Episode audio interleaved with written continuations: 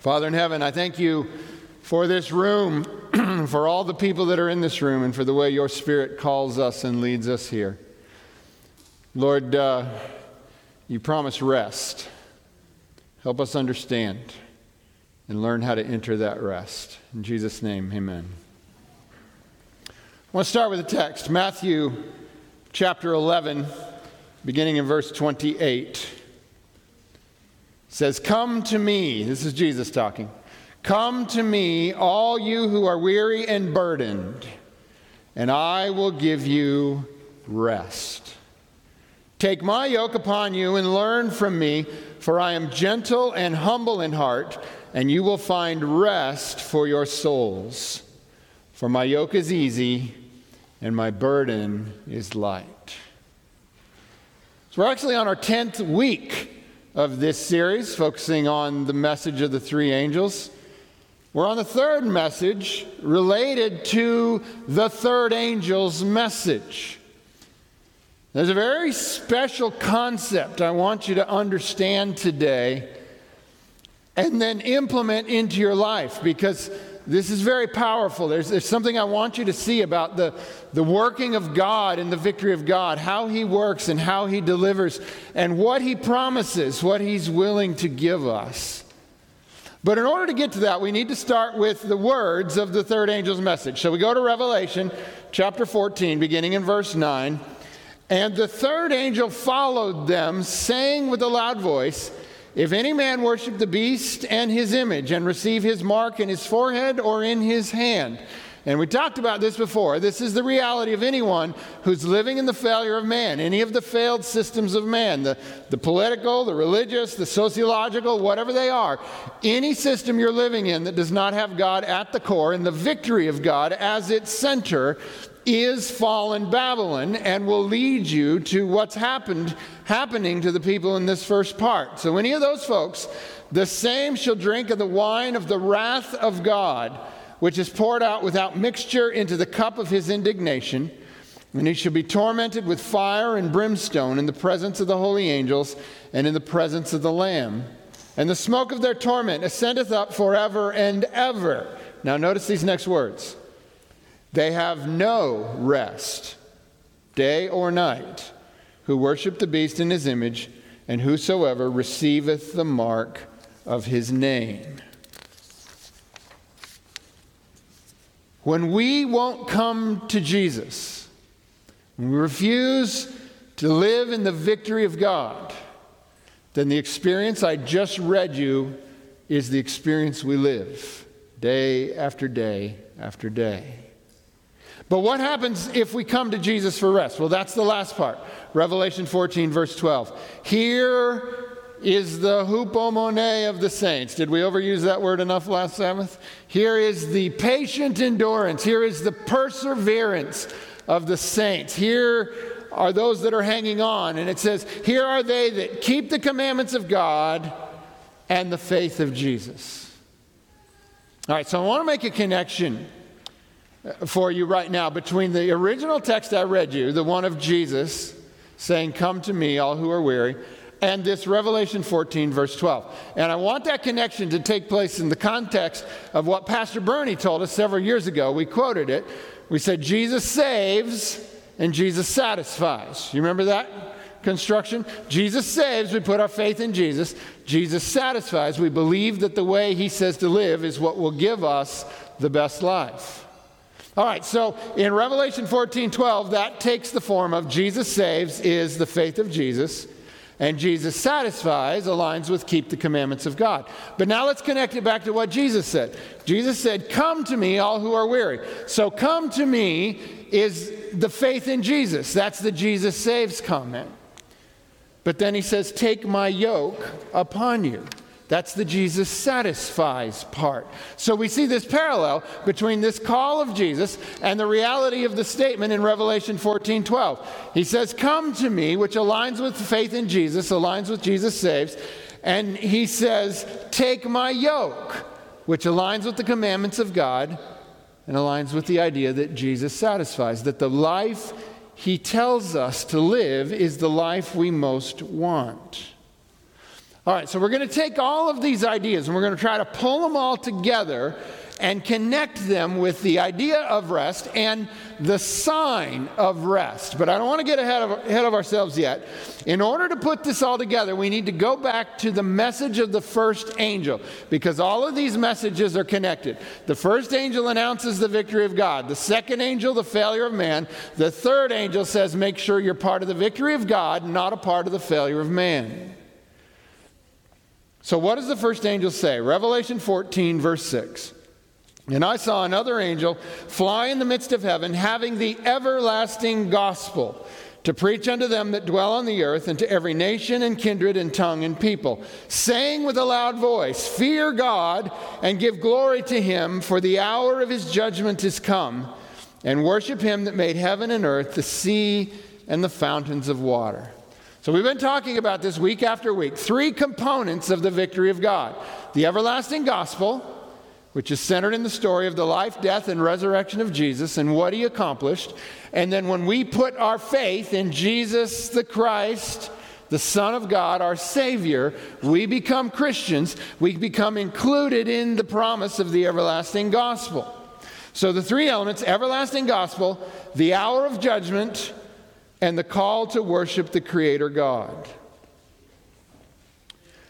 So, we're talking today about coming to Jesus, coming to the victory of God, and finding rest. And in order to get there, I want to walk us through two of the elements that are part of the victory of God. And want to start with the phrase, worship the Creator God. Now, to get to this, I want us to go all the way back to Genesis because we're going to look for a pattern here in the great works of God. So we're going to go back to Genesis chapter 1, beginning in verse 26. Then God said, Let us make mankind in our image, in our likeness, so that they may rule over the fish of the sea and the birds of the sky, over the livestock and all the wild animals, and over all the creatures that move along the ground. So God created mankind in his own image. In the image of God, he created them, male and female. He created them. God blessed them and said to them, be fruitful and increase in number. Fill the earth and subdue it. Rule over the fish of the sea and the birds of the sky and over every living creature that moves on the ground. All right, there's two things I want you to notice in this passage. Number one, God, by his own choice, with no help from us, gave us life. Did you see that? It starts, it says, Then God said, Let us make mankind in our image. Before he made us, we weren't there to advise him, were we? We had no part in our existing. That was God's choice. He said, Let's do this. And because he said that, we came to be, we came to live. But now I want you to notice the second piece. God, by his own choice, with no help from us, gave us our purpose. Did you notice that as we read this? He said, First, let us make mankind in our image, in our likeness. And then he says, so that they may rule over this creation that we've made. God created us with the purpose of being stewards of his creation. And we were supposed to be fruitful and increase, fill the earth and subdue it, and rule over the rest of his creation. So, do you see this, this dynamic here? God creates us without our input and without our asking. And God gives us a purpose. And that purpose is to be the stewards of His creation. Colossians 1, verse 16. For in Him, Jesus, all things were created, things in heaven and on earth, visible and invisible, whether thrones or powers or rulers or authorities. All things have been created. Now, catch this through Him and for Him through him. You have your existence because of his will. For him, you have your purpose because of his will. You are created by God through Jesus for the purpose to which God, through Jesus, has assigned you. We could equate this with, with Matthew 11. This is the yoke that Jesus asks us to take upon us. It is the God ordained purpose for our lives. And this life for which God made you is equivalent to the statement keep the commandments of God. This life is your divine purpose, and this is the one we struggle with. The only reality that will give you satisfaction. See, sometimes we like to think we know what we want better than God knows what we want. But to take Jesus' yoke is to find rest and satisfaction. To keep the commandments of God is to find life and satisfaction. Jesus saves, Jesus satisfies. Do we believe that? This life that we've been created for has divine purpose. It's the only reality that will give satisfaction. And when we take the practical steps in this God ordained life, we will have hupomone. We will persevere. We will keep going. And even though it might not seem like it, it might seem like the hard road, this life is the only life in which you will find rest. Rest for your soul. But now let's go on. So we have God doing this act that we did not ask him to do or participate in. He did it for us because we could not do it. He created us. And he gave us this divine purpose. Let's see if there's anything else we can learn. Genesis chapter 2, verse 1. Thus the heavens and the earth were completed in all their vast array. By the seventh day, God had finished the work he had been doing. So on the seventh day, he rested from all his work. Then God blessed the seventh day and made it holy, because on it he rested from all the work of creating that he had done. All right. We're created by God who didn't need any help from us. And then on, and, and he does it on the sixth day as the crowning achievement of his creation. And then, because God is so happy with what he's achieved, he rests for a full day. He steps away from his job of creating and running the universe and rests in satisfaction for a full day. Now, I want you to notice something here. It is not God doing something special on a day that makes the day a memorial. Because God does something special every single day.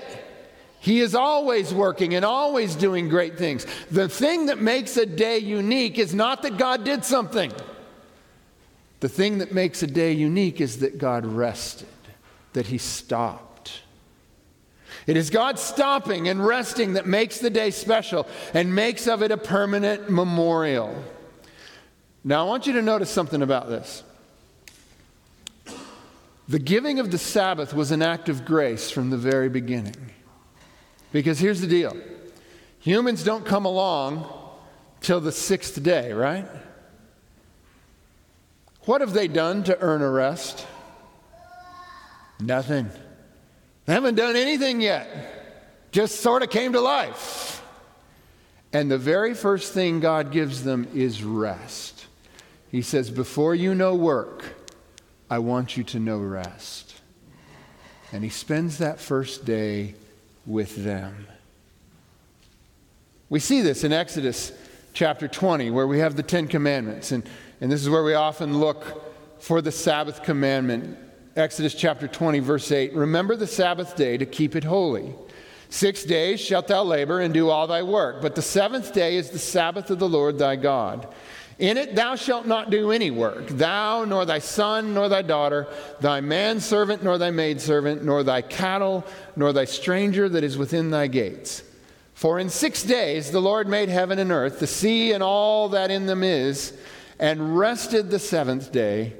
Wherefore the Lord blessed the Sabbath day and hallowed it.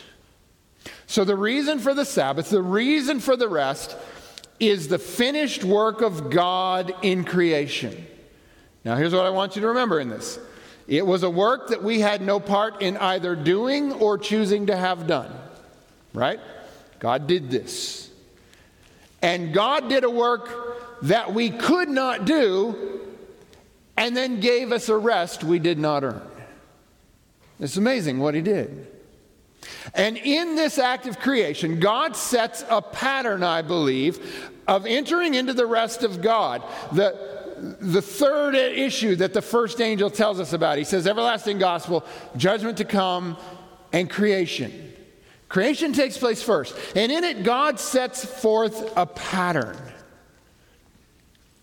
And the seventh day Sabbath is the sign of the rest that is ours as created humans. this is an important point. The Sabbath is not the sign of Seventh day Adventists. We didn't invent this in 1863 when we organized ourselves. And it's not the sign of Jews, it wasn't invented at Mount Sinai. The Sabbath is the sign of rest for all humans because God instituted it as a memorial of creation. So here we see the pattern of divine work. There is, there is a divine work in which we have no part. Then we're given a divine purpose we did not necessarily choose. And then we're given a divine sign as a memorial. Now let's see if we see this pattern repeat anywhere else in the divine works that are a part of the first angel's message. So there's three of them, right? There's creation, and then the next one, at least chronologically, is the everlasting gospel, the life, death, and resurrection of Jesus. Let's, let's look at that. And let's do that by starting in Romans chapter 5. Paul writes, You see, at just the right time, now I want you to notice this next phrase and hang on to it. When we were still powerless, Christ died for the ungodly. Very rarely will anyone die for a righteous person, though for a good person someone might possibly dare to die. But God demonstrates his own love for us in this while we were still sinners, hang on to that one, Christ died for us.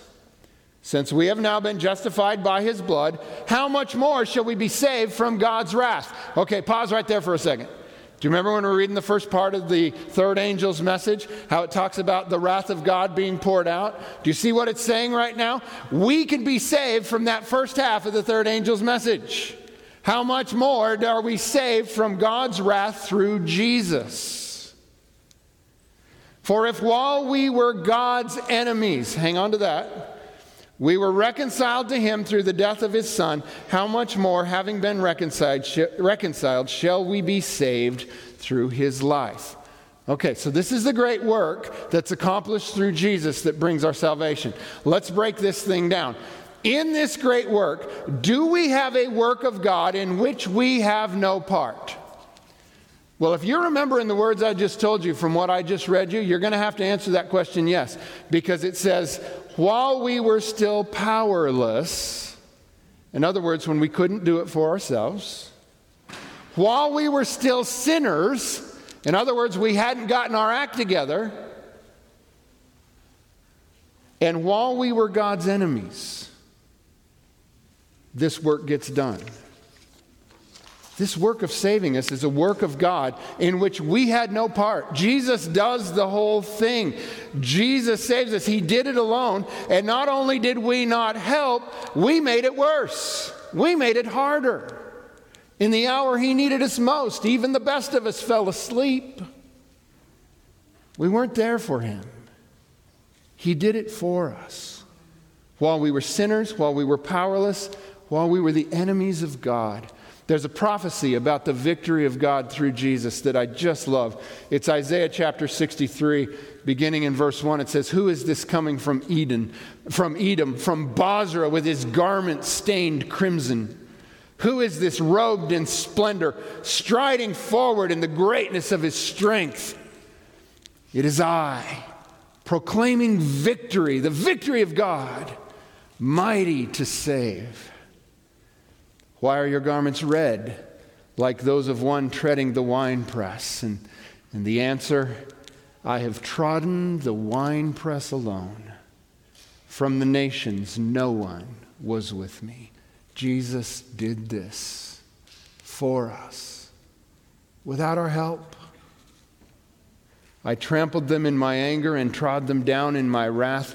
Their blood spattered my garments and I stained all my clothing. It was hard for Jesus. It was a battle. But he did it and won the victory for us. Ellen White has written in Desire of Ages Christ was treated as we deserve, that we might be treated as he deserves. He was condemned for our sins in which he had no share, that we might be justified by his righteousness in which we had no share. We didn't help at all.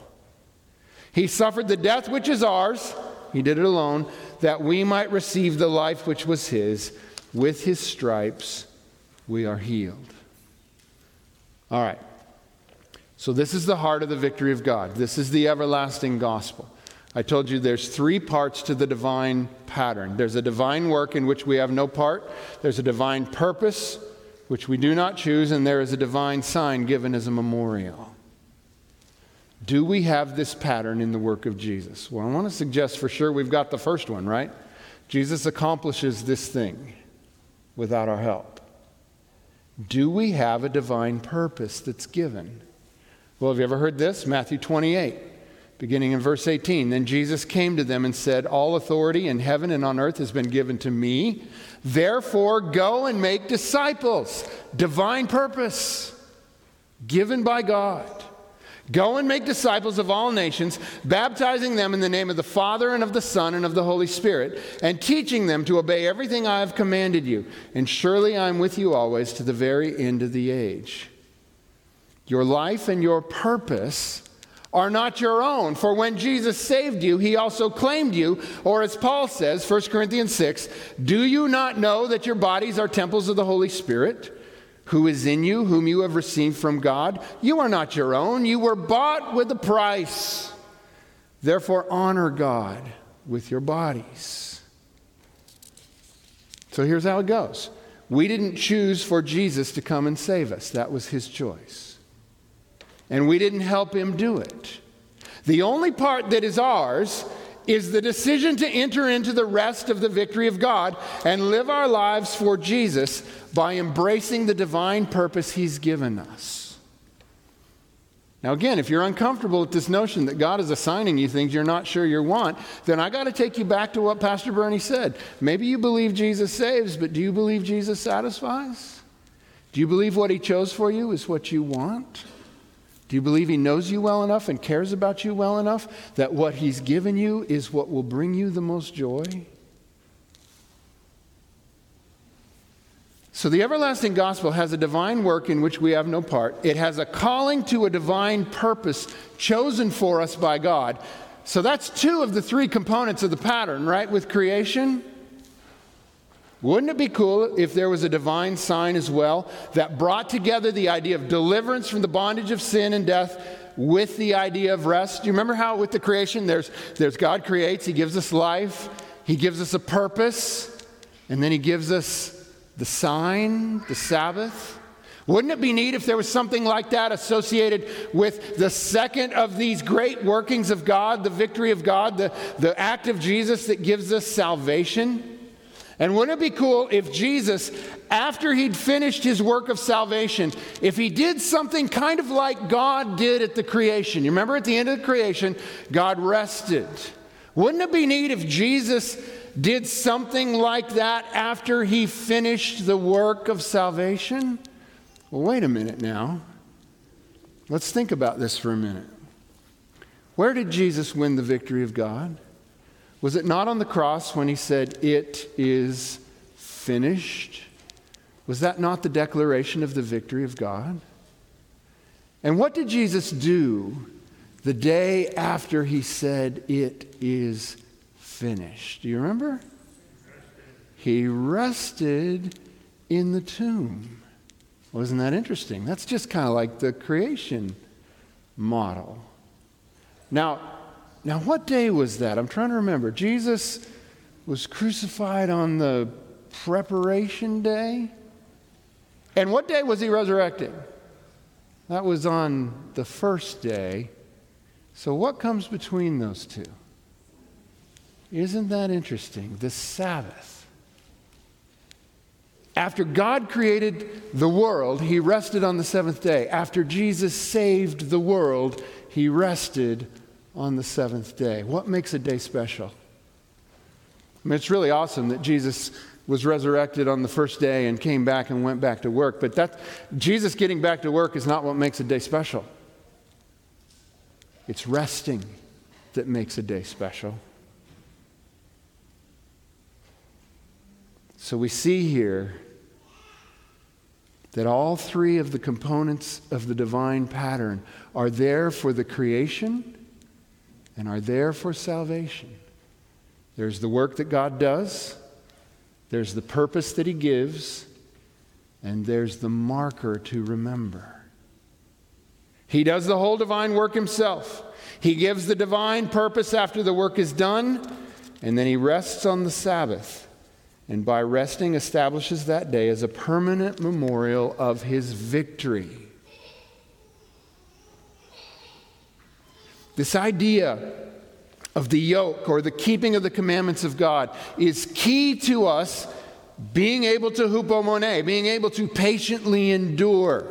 Now, now here's an interesting thing about the Ten Commandments. The Ten Commandments are actually given twice in the Bible. And you, you can look this up later, and it, it's very interesting. They're given first in Exodus 20, and that's where we read them most. But they're also repeated in Deuteronomy chapter 5. And if you go to Deuteronomy chapter 5 and read the Ten Commandments, they will essentially be identical, except for one very significant change. And that difference is in the fourth commandment, the Sabbath commandment. So I want to read that to you, and I want to connect it to what we've been talking about here. So, Deuteronomy chapter 5, verse 12 Keep the Sabbath day to sanctify it as the Lord thy God hath commanded thee. Six days thou shalt labor and do all thy work. But the seventh day is the Sabbath of the Lord thy God. In it thou shalt not do any work, thou, nor thy son, nor thy daughter, nor thy manservant, nor thy maidservant, nor thine ox, nor thine donkey, nor any of thy cattle, nor thy stranger that is within thy gates, that thy manservant and thy maidservant may rest as well as thou. Okay, to this point, it's a little different, but it's, it's pretty much the same message. But now watch the switch. In Exodus 20, the basis for Sabbath is creation, but watch what happens here. And remember that thou wast a servant in the land of Egypt, and that the Lord thy God brought thee out thence through a mighty hand and by a stretched out arm. Therefore, the Lord thy God commanded thee to keep the Sabbath day. In Deuteronomy, the basis of Sabbath is deliverance.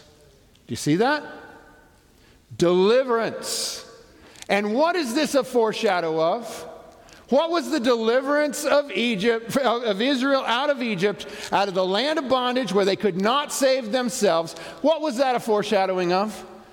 Was it not the grace that's ours through Jesus Christ? So, in truth, is not this commandment saying the basis of Sabbath is not just creation, but it's also your salvation through Jesus?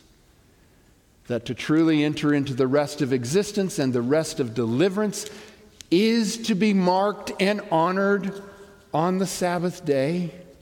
The Sabbath is a commemoration of deliverance from bondage, this foreshadowing of the great work of Jesus, all of God's greatest works. He does on his own without us. For his greatest works are always works that we desperately need, but we cannot do for ourselves. That's how it was at creation. If he hadn't made us, we wouldn't have lived at all. And that's how it was with salvation. If Jesus hadn't saved us, we wouldn't have been saved at all. So let's pull this all back together. The first angel announces the victory of God, a victory consisting of three things creation at the beginning, salvation in the middle, and deliverance through judgment at the end. Two of the things that the angel speaks of are complete. The third is ongoing until Jesus comes. In both of the great works of God that are completed, God has established a divine order for, his, for how he does his work. He does the divine work himself without our help. He gives us a divine purpose as a result of his work. And he rests for a day commemorating the completed work. Then he calls us to come to him that we might find rest in the divine work and in the divine purpose that he has given. And he calls us to remember to rest in him by remembering the day he has established as a memorial to his great victories. And that day is always the same day the seventh day, the Sabbath. Now, there's two ways to mess this up. It's easy to remember. Two ways to mess this up wrong day, wrong way. Those are the two ways to mess it up. Wrong day, wrong way. The Sabbath isn't any old day we choose, it's the day that God has chosen. And the commandment's clear enough on this point. It's kind of interesting when we look at the Ten Commandments. There's, there's been a lot of, well, I, I agree in theory with the idea of Sabbath and rest. I'll just take it whenever it seems good to me. I'll choose one. Okay. Well, let's apply that logic to some of the other commandments. Let's, let's pick on the seventh commandment. Uh, I agree that it's important to be married to one wife, but I'm going to pick a different one this week. Is that going to work? Any old, any old woman will work for a wife? No. There's one, right? You commit to one. Same with the Sabbath. You commit to one. It's the one God chose. It's not any old day. So that's obvious enough. But the second way to miss commemorate the wrong way. And this may be a danger for more of you here. If Sabbath for you is a work that earns you standing with God, then Sabbath for you will never be a rest.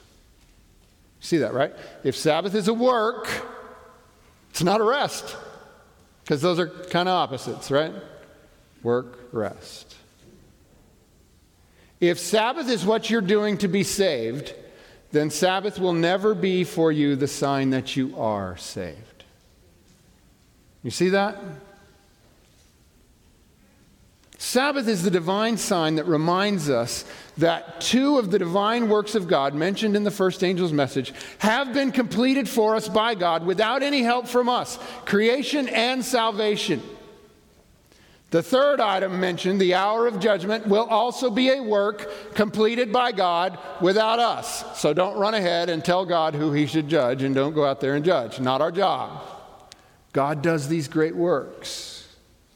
And we rest. We enter the rest of the Sabbath to which Jesus calls us. The rest of the victory of God. So here's the point. If the Sabbath is for you a glorious rest in the finished divine works of God that give you both life and salvation, then you are truly entering the Sabbath rest and you will be a hupomoneing saint. You will be persevering because you get rest in your life. And you will be living in the victory of God. Matthew 11, come to me all you who are weary and burdened, and I will give you rest. Take my yoke upon you and learn from me, for I am gentle and humble in heart, and you will find rest for your souls. For my yoke is easy and my burden is light. Do you hear Jesus calling you today to enter this rest? Jesus saves and the life he gives, the, the purpose he gives, the life to which he calls us, the yoke, the commandments of God are the only life that will bring you satisfaction. If you're weary and heavy burdened, it's because you're trying to find satisfaction somewhere else. Do you notice what it said when it described those? Who are a part of the failure of man, the description in the third angel's message. I, I pointed it out as I read it, but do you remember what it says specifically? It says, They have no rest day or night. What is one of the clearest ways to see the difference between the hupomoneing saints and the suffering sinners? Rest. Rest. So come to Jesus. He's calling you.